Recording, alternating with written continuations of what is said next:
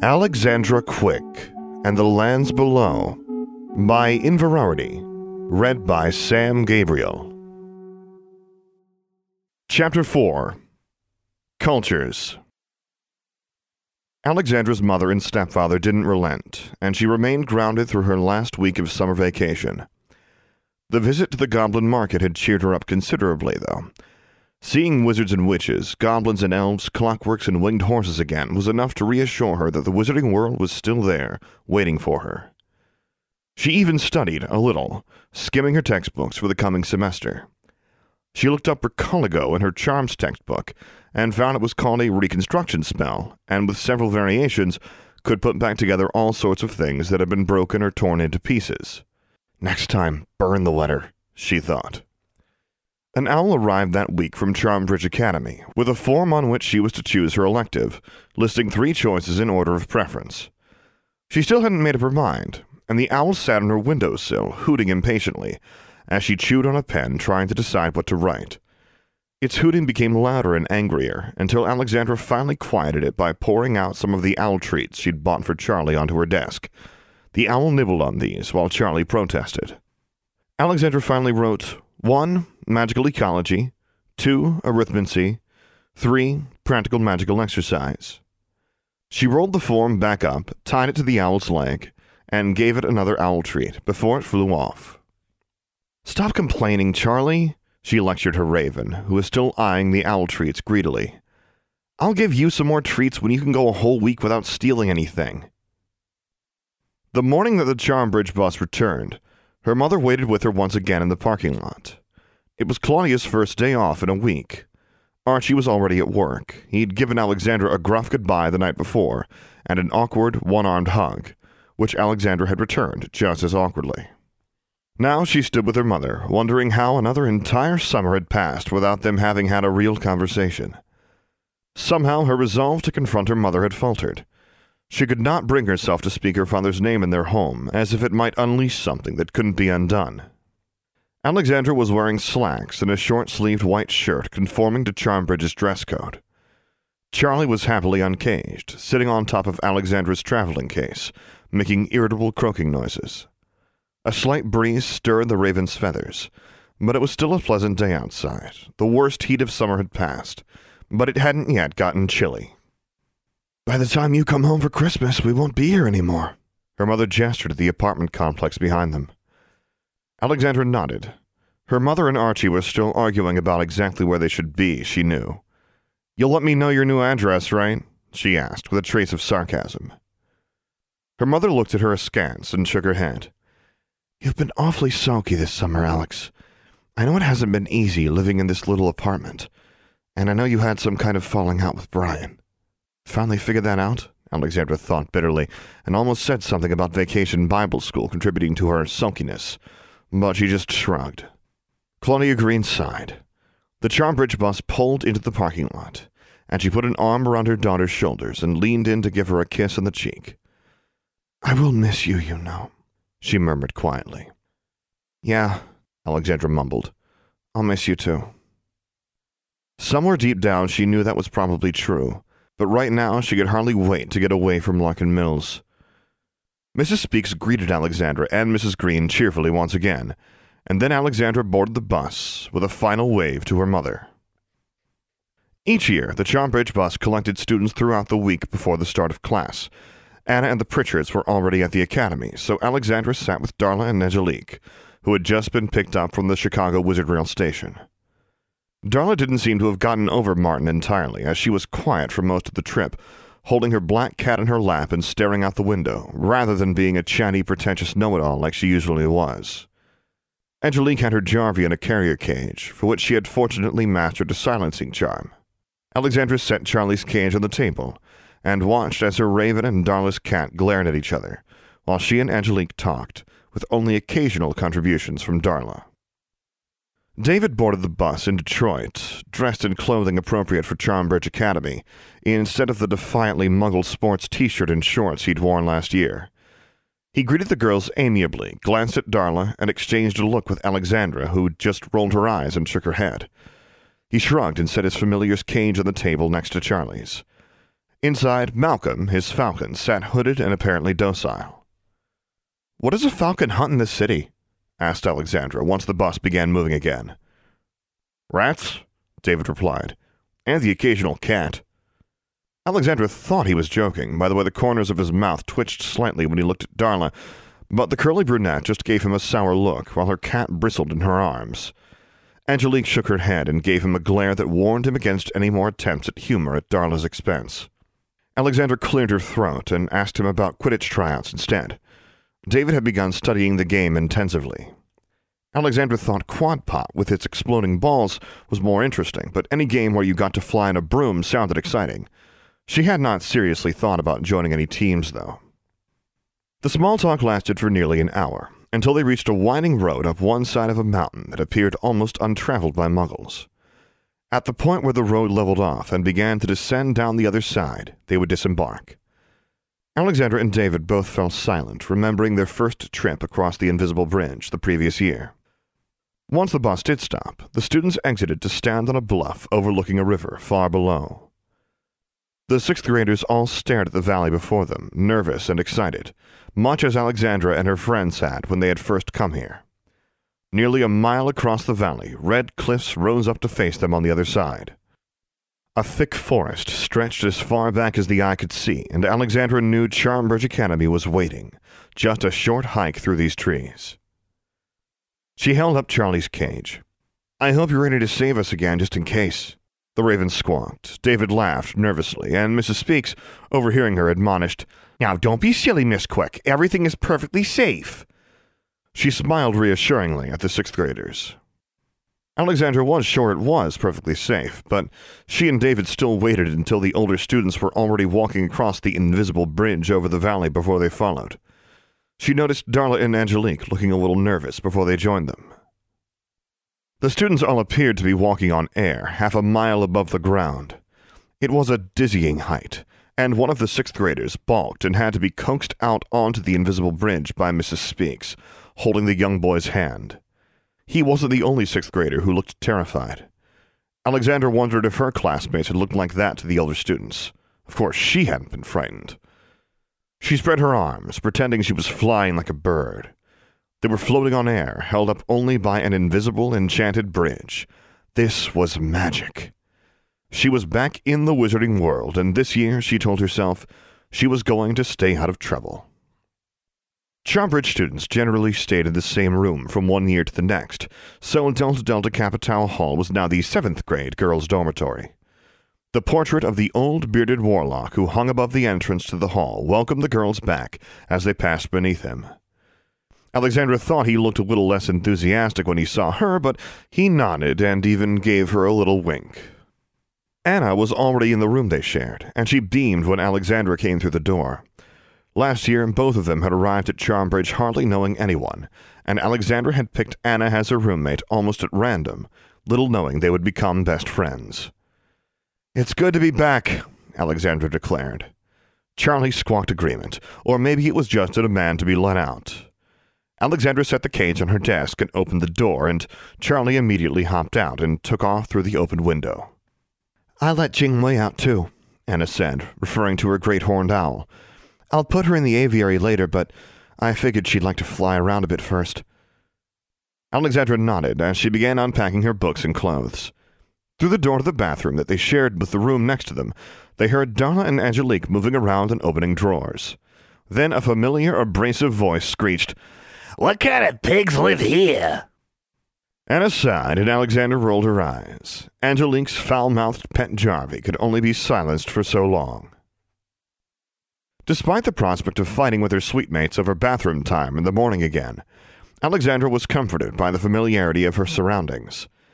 The previous year, she had been new to the wizarding world and hadn't yet gotten used to portraits that talked and meals served by clockwork golems. Now, however, she fancied herself a veteran with an entire year's worth of experience under her belt.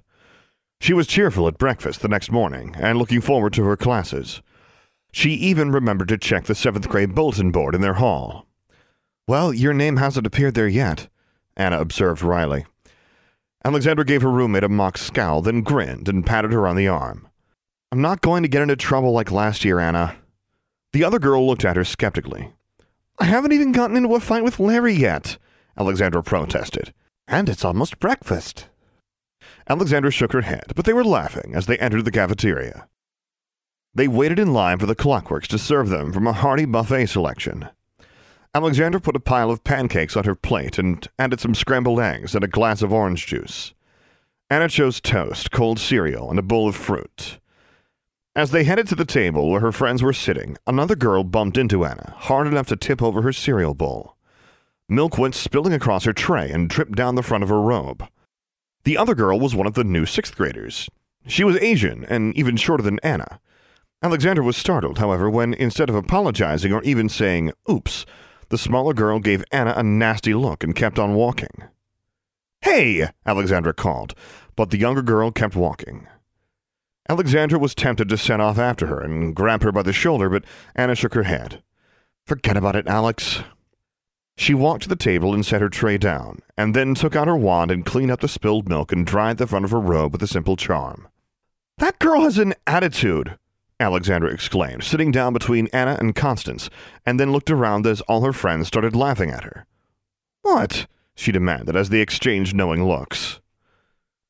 Following breakfast was the first assembly of the year, when the dean, vice dean, and assistant deans would address the student body. Every student in the academy filed into the amphitheater through four different entrances. Alexandra and her friends sat several rows up from the center, the sixth graders filled the rows in front of them, and Alexandra stared for a moment at the small Asian girl who'd bumped into Anna in the cafeteria. She was sitting between a couple of other sixth grade girls, and while the girls on either side of her were whispering excitedly and looking around, she was sitting quietly, looking straight ahead with her hands folded in her lap. The voices around the amphitheater died as a dozen adults walked onto the stage. Dean Grimm was dressed in formal blue and black robes, and the other faculty members were similarly dressed. Alexandra didn't know who most of them were, but there was a fat, red faced woman fidgeting in her robes, whom she didn't recognize. Good morning, students and staff, said Dean Grimm, and her voice silenced the last few conversations still going on out in the amphitheater. Alexandra stared at her, trying to note any differences between her and her sister. Lilith Grimm's commanding gaze and voice were definitely the same as last year. She went through introductions of the vice dean and assistant deans and department heads on the stage with her. Alexandra was uninterested until Dean Grimm announced the dean of seventh graders, Caleb Black, who was a mild looking man with graying hair and tiny spectacles. Dean Grimm also introduced the round, red faced witch as Libby Gale, the new groundskeeper and chief custodian. That caused Alexandra to give her more scrutiny, but the woman seemed harmless. So did Mr. Journey, she reminded herself. The previous chief custodian had been a very nice man who turned out to be a fugitive warlock who'd been trying to kill her all year. After being introduced, Miss Gale left the stage, visibly relieved, and Dean Grimm continued with a speech very much like last year's, and which Alexandra assumed she'd be hearing variations of for the next five years. There were rules against certain types of magic, and against possessing certain types of magic items. Hexing and cursing each other was not permitted, not even as a joke. Alexandra and Anna exchanged a look. That was probably the most frequently violated rule at Charmbridge Academy, next to no public displays of affection. Students were warned not to try to change their schedules because they didn't like a teacher, not to leave their wands unattended, not to allow familiars loose inside the school, not to violate curfew, and so on. Alexandra was beginning to tune out the speech when she heard the dean mention the Blackburn Military Institute and began paying attention again. These six juniors and seniors will be attending Charmbridge Academy all year as part of the Magical Academy Student Exchange Program, Miss Grimm was saying. I hope you'll give them all a warm welcome. Everyone clapped dutifully as the six BMI students who had been in the Grundy's cafeteria stood up, in the highest row at the back of the amphitheater. They were wearing their uniforms again and stood stiffly at attention, each of them acknowledging their name as it was called with a brisk half bow. Alexandra glanced down her row at Darla as Martin Wynne bowed, but Darla was looking at Dean Grimm, not turning around in her seat to look at the Stormcrows as most of the other students were. The handsome, serious boy Alexandra had noticed was named Maximilian King. The other two boys were Tybalt Franklin and Pierce Prince, and the girls who had found Darla so amusing were Adelaide Spire and Beatrice Hawthorne. Finally, the assembly was over. Many of the girls had been whispering excitedly when the storm crows were introduced, and now they were sighing over the uniformed boys in a way that made Alexandra's eyes roll. Some of the older kids began teasing Darla about her boyfriend. The incident at Grundy's had by now gotten around the school, but Darla seemed to be studiously ignoring the taunts. Alexandra was actually surprised at Darla's self control. Normally, her buttons were much easier to push. Since the Stormcrows were in the 11th and 12th grades, though, Alexandra didn't expect either she or Darla would have much interaction with them. When they received their schedules, Alexandra was pleased to see that she had been given her first choice of electives magical ecology. Geomancy, sighed Anna, looking at her schedule. Too bad we don't have the same elective. Alexandra laughed. We have three other classes together. You teach me any cool spells you learn in geomancy, and I'll tell you all about the magical animals I learn about. You don't really learn spells in geomancy, said Anna. Let us know what you find out about hodags, David teased, following after them, and Alexandra tried to elbow him as he laughed and dodged out of the way. The first few days of class were uneventful. Their charms and transfiguration teachers were the same as last year the humorless Mr. Newton and the affable, slightly addled Mr. Hobbs. Alexandra was disappointed that Mr. Grew also taught seventh grade potions and alchemy, the large, bearded alchemy teacher had taken a dislike to her last year, and from the scowl he gave her when she entered his classroom and sat down next to Anna, his opinion of her hadn't changed. Anna had tested into a more advanced magical theory class, as had the Pritchards. Alexandra was feeling a little disgruntled at this when she and David, along with Darla and Angelique, entered their basic magical theory classroom for the first time. She was expecting to see Miss Shirtliff, the scarred, hard bitten defense instructor, as she taught sixth graders basic principles of magic. Instead, they had a new instructor, an attractive young blonde witch named Miss Hart, who seemed barely old enough to be a teacher. Her first lessons were much too advanced, and then they became much too simple, and throughout class she had particular trouble keeping the boys focused. They were more interested in looking at her than at their textbooks.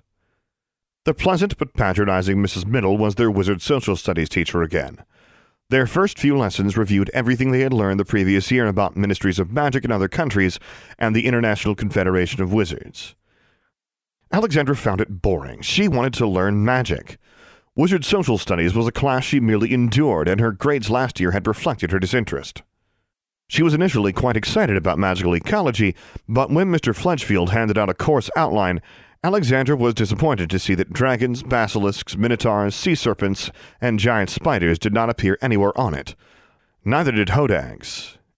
Instead, it appeared the first few weeks would be spent learning about common magical plants like whipweed, flitterblooms, and puffapods, followed by a unit on trees, and then moving into animals at the end of the semester. And gnarls, clabrets, and hoop snakes didn't sound as interesting as dragons. When she approached Mr. Fletchfield about this after class, he gave her a bemused smile.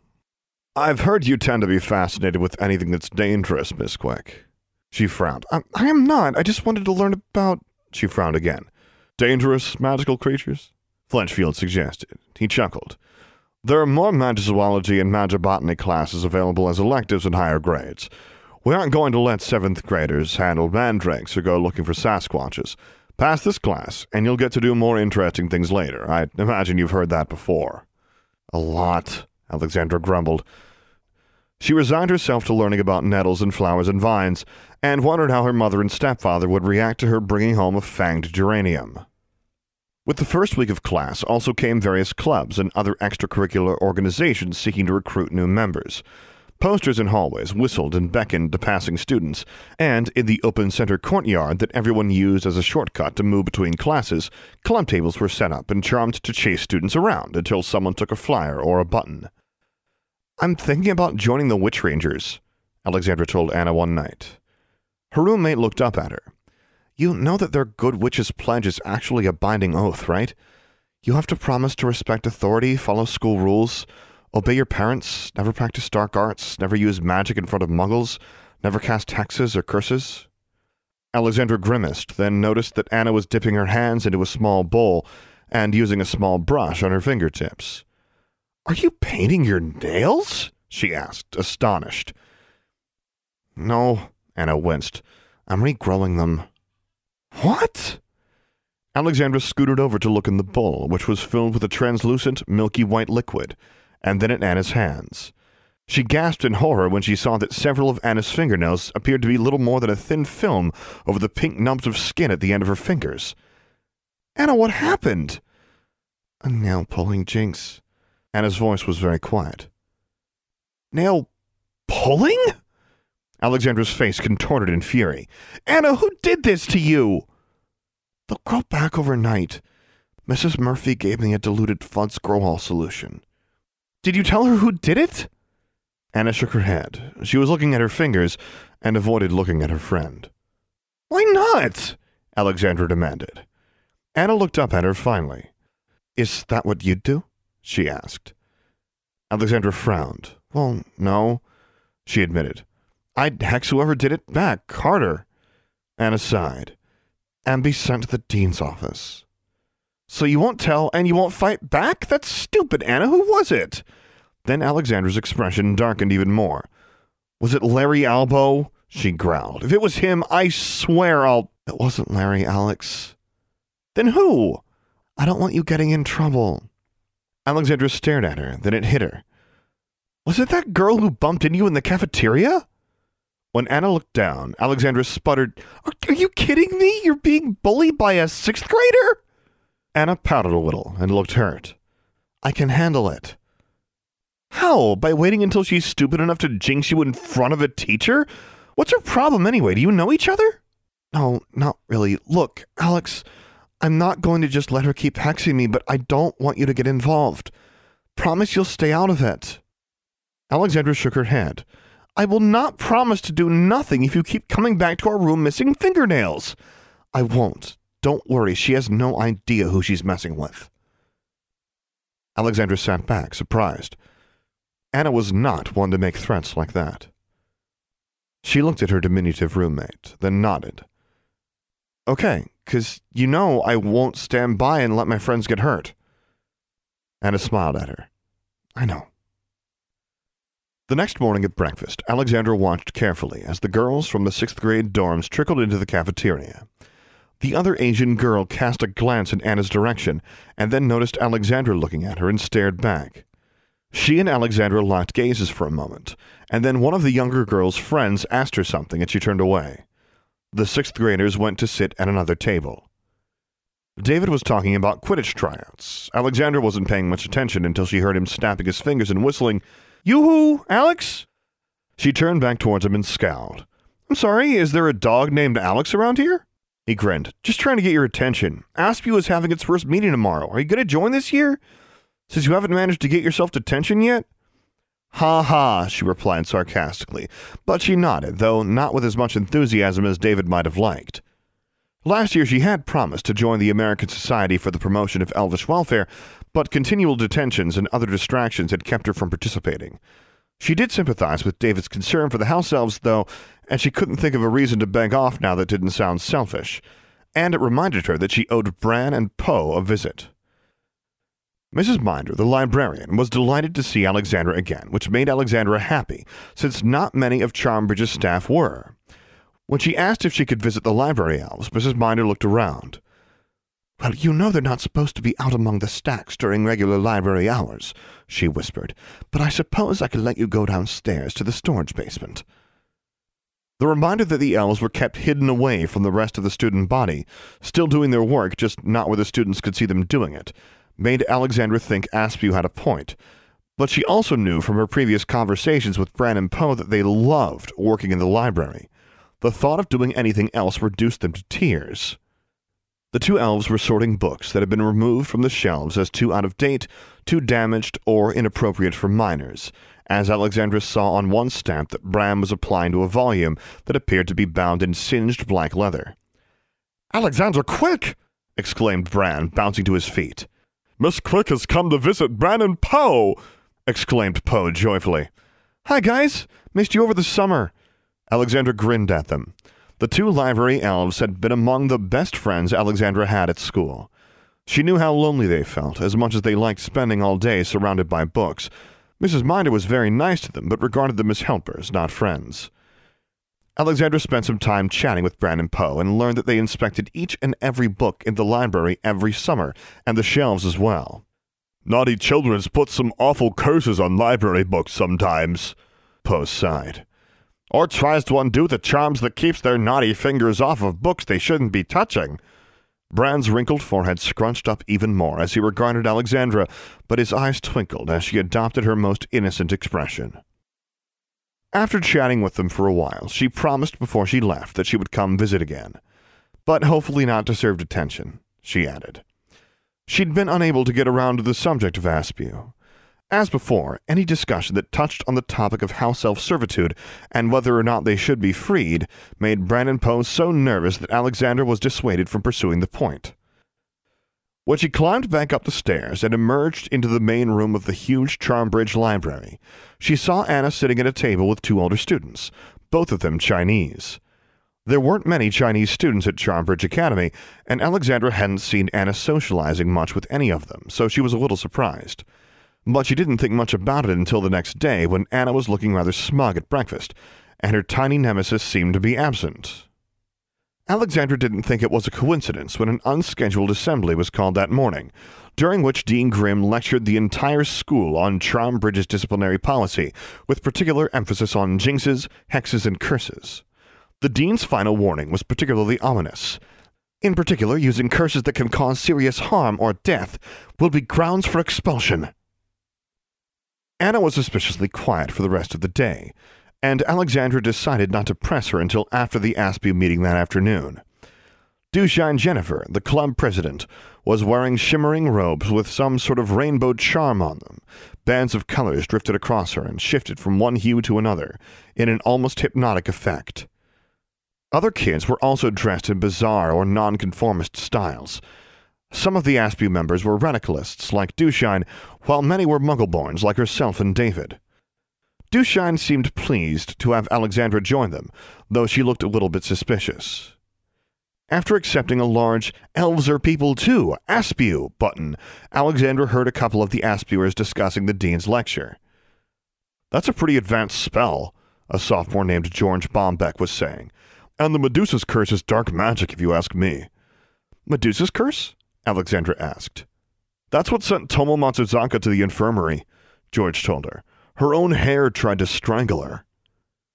David, listening in, nodded. Her Mrs. Murphy had to cut it off. Alexandra frowned, remembering Anna talking to the older students the day before. Dushine turned their attention to Aspew's agenda for the coming year the complete abolition for once and for all of house elf labor at Charmbridge. Alexandra bit her tongue, wanting to ask what exactly they would have Bran and Poe do instead. Making Muggle studies mandatory for all students, and more inclusiveness of different cultures, whatever that meant. How come Anna isn't here? David asked, as Dushine finished speaking. She said she'd join last year, too. I already asked Constance and Forbearance, but they don't want no part in no agitating. He looked disgruntled. I don't know, Alexandra shrugged. I'll ask her. As soon as the Aspew Club adjourned, having distributed buttons for everyone to wear and made plans to begin writing letters and requesting meetings with the dean, which they had done all last year as well, Alexandra went back to her room. Anna was doing her geomancy homework. You know, Alexandra declared without preamble, when you said you'd deal with her yourself, I didn't think you meant you were going to try to have her killed. Anna raised her head, with an expression that was defensive and a little guilty. Didn't know what Xiao Ming was going to do, but I'm sure he didn't curse her hair to actually strangle her to death. Alexandra shook her head. Sicking older kids on her—you'd let them curse her, but you won't let your friends help you? It doesn't involve you, Alex. Of course it involves me. I'm your friend. Why do you and Tomo have it out for each other anyway? Anna sighed. I didn't start it. She's the one who started saying stuff when she got here, just like you'd expect from them. Alexandra blinked. Them? The Majokai. Alexandra folded her arms and stared at her roommate, and Anna sighed again. She's Japanese. I'm Chinese. Chinese and Japanese wizarding families don't get along. You mean you two are cursing each other just because you're from different countries? We're from the same country as you, Alex. Anna corrected her, a little sharply. But different cultures. We almost went to war during the California disunification, and now, well, technically we're both part of the Confederation, but we assimilated. Majokai wizards didn't. They demanded to be recognized as a separate culture, and they live apart from everyone else. I don't even know what Tomo is doing here. They have their own schools. Alexandra found all of this very confusing and a little disconcerting. Ozarkers are like a separate culture too, aren't they? Constance and Forbearance said most Ozarkers are homeschooled, but they came here. Constance and Forbearance don't look down on everyone else. No, but Benjamin and Mordecai Rash do, Alexandra pointed out. And they called us both mudbloods. And his expression was unusually harsh. Like I said, I didn't go calling her names. She started it. Okay, Alexandra frowned. But do you think it'll end now? If Tomo knows what's good for her. Anna's voice, too, had an edge to it that Alexandra wasn't used to hearing from her roommate. There aren't any other Majokai kids here. Alexandra lay awake for a while that night, her arms folded behind her head as she looked up at the ceiling, thinking. Of course she sided with Anna. Anna was her friend, but she couldn't help thinking that this conflict of her cultures sounded kind of stupid. Maybe she still didn't understand the wizarding world at all. Tomo Matsuzaka was apparently here all by herself. At least Alexandra knew there were other Muggleborns like herself. Both pairs of Ozarker twins had each other. Anna wasn't the only Chinese student in school. Alexandra realized with surprise and dismay that she was feeling a little bit sorry for Tomo. As she drifted off to sleep, she resolved to put her sympathy aside. After all, if Tomo was making nasty comments about her friends, then she deserved what she got. The next day, since Anna had dissuaded her from joining the Witch Rangers, Alexandra pestered her to come to the next Aspew meeting. Come on, it'll be fun! Alexandra's forced attempt at enthusiasm must have been evident in her voice because Anna gave her a skeptical look as they walked to Wizard Social Studies. It's not that I don't agree with them, kind of, but I'm not sure I want to hang out with radicalists. No one really trusts them, and my father would have a cow. I'm sure they're not all like Mr. Journey, Alexandra muttered. Anna looked uncomfortable. No, that, that's not what I meant. Radicalists believe all kinds of crazy things. We have lots of them back in California, too. The wizarding world might still have been an alien culture to Alexandra, but it seemed that cultural differences within the wizarding world were playing out right at Charmbridge Academy. In Mrs. Middle's class, she actually looked up cultures in her textbook and found an entire chapter on the Confederation's many cultures, with an animated picture of children of all races wearing traditional wizards' robes and witches' hats, Ozarker dresses and bonnets, rainbow shirts and headbands, black cassocks, dyed tunics and sandals, denim trousers and stovepipe hats, buckskin and beads and feathered headdresses, Japanese kimonos, and even one boy dressed like a muggle, all holding hands and smiling cheerfully at her. But then Mrs. Middle scolded her for not having her book open to the correct page, and she turned back to the chapter titled The First Wizards in the New World. What a whitewash, grumbled David as they left Mrs. Middle's classroom. What do you mean? asked Alexandra. Do you believe there weren't any wizards here until white people arrived? David demanded. Anna and Alexandra looked at each other, but it was the Pritchards following along behind them in the hallway who answered. Course there was, Constance piped up. The Inches got their own magic, said Forbearance. Exactly, David nodded. But I guess you only count as a wizard if you use a wand. That's why there are cultural practice exemptions, Anna argued. That's why Inches don't usually educate at regular schools, Constance agreed. Do they have their own schools like the Majokai? asked Alexandra. The what? David, Constance, and Forbearance all asked together. As if on cue, Alexandra saw Tomo Matsuzaka coming down the hallway towards them, walking with her own group of friends. The small Japanese girl looked even smaller with her hair shorn.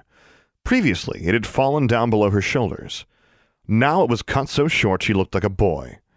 Her eyes blazed hatefully as she saw Anna. Alexandra pretended not to notice her and hoped they would all just pass one another by in the hallway without a word. She was never quite sure afterwards whether Anna provoked Tomo with a look or whether Tomo's seething anger bubbled over on its own.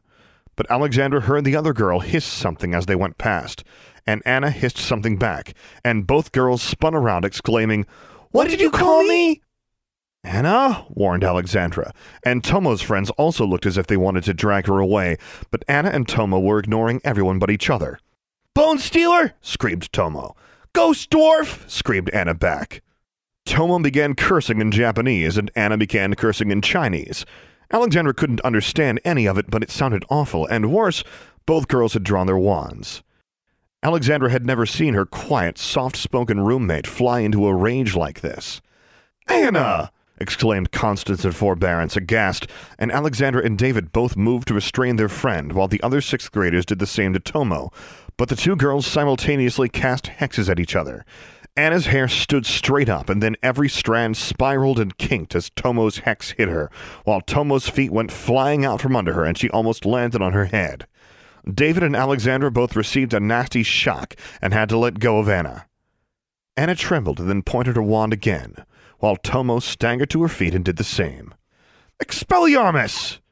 Alexandra had drawn her own wand almost without thinking about it, and Tomo's wand went flying from her hand.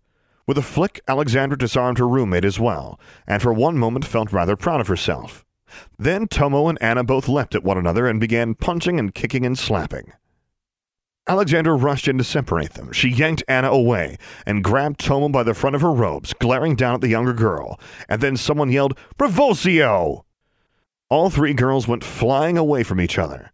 Someone grabbed Alexandra's arm and pinned it behind her, squeezing her wrist and forcing her to drop her wand. She saw a girl in a uniform grab Tomo, and Miss Shirtliff, who was also wearing a uniform, seized the back of Anna's cloak and hauled her to her feet, leaving her almost dangling like a kitten lifted by the scruff of its neck. Anna started to squawk indignantly, and then turned pale and fell silent when she saw who it was who'd grabbed her. Alexandra twisted her head around angrily and saw that she'd been grabbed by one of the BMI students, Maximilian King. He was looking down at her with a contemptuous scowl, as if he found it distasteful to lay hands on her.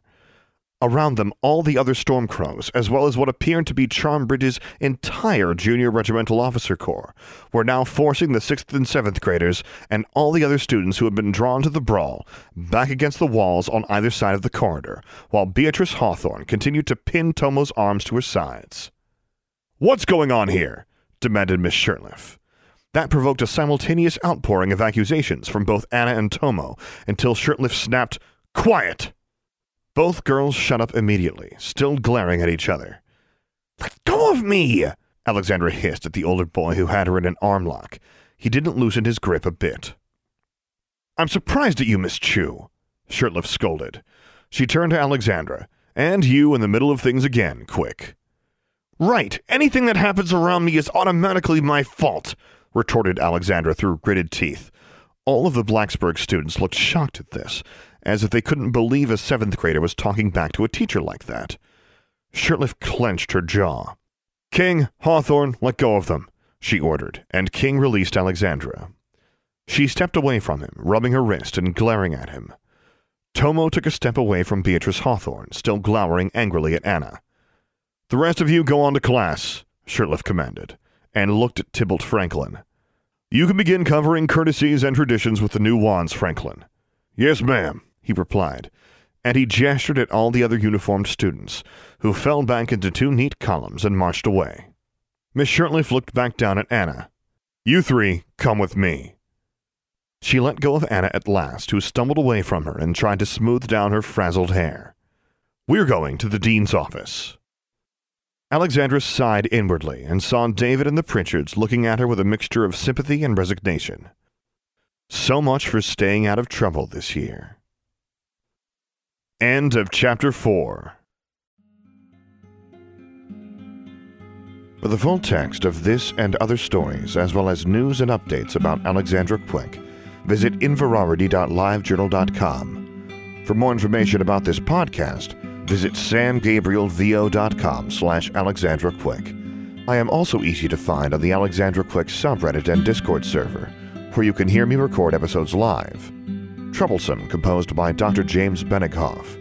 Charmbridge, composed and performed by Tyler Parsons. If you have enjoyed this podcast, please take a moment to leave a review on iTunes or whichever podcast service you prefer. And finally, as always, thank you for listening.